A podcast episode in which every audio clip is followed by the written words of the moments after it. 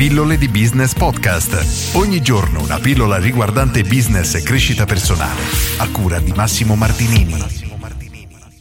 Tutti abbiamo 100 cose da fare, miliardi di cose che vorremmo fare e non riusciamo a fare, di conseguenza rimandiamo da tanto tempo, e a molti succede di avere la sensazione di cercare di andare verso un obiettivo ma di procedere molto lentamente, troppo lentamente. Oggi voglio parlare di questo tema e di una strategia molto semplice che solitamente aiuta ad avvicinarsi in maniera un pochino più concreta al nostro vero obiettivo, o perlomeno a quello che abbiamo intenzione di fare, ed è semplicemente identificare il prossimo passo che dobbiamo fare per avvicinarci a quell'obiettivo, e deve essere un passo molto semplice, molto piccolo.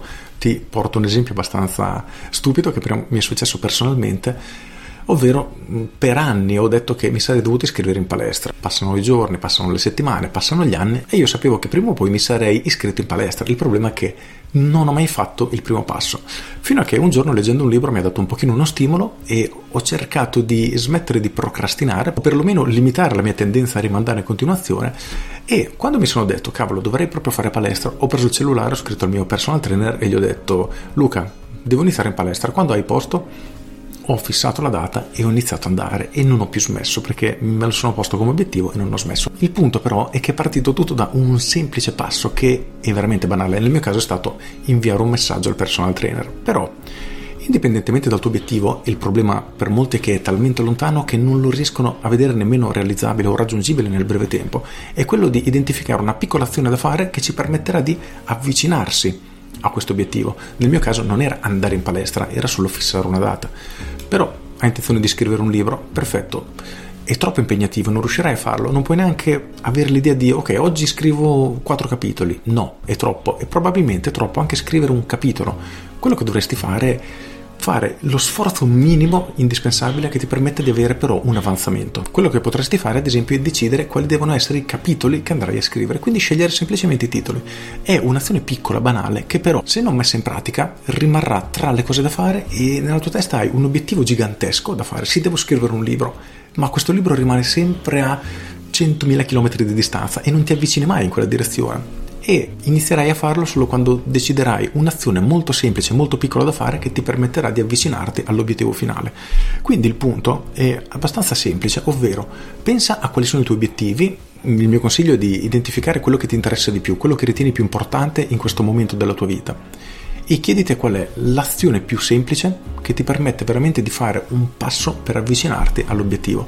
E ripeto, non farlo troppo complicato, altrimenti non inizierai mai e continuerai a rimandarlo. Sceglielo veramente piccolo, veramente banale. Poi definisci una data nella quale ti metterai a lavorare su quello. Ripeto, fallo il più semplice possibile, perché la chiave sta tutta lì.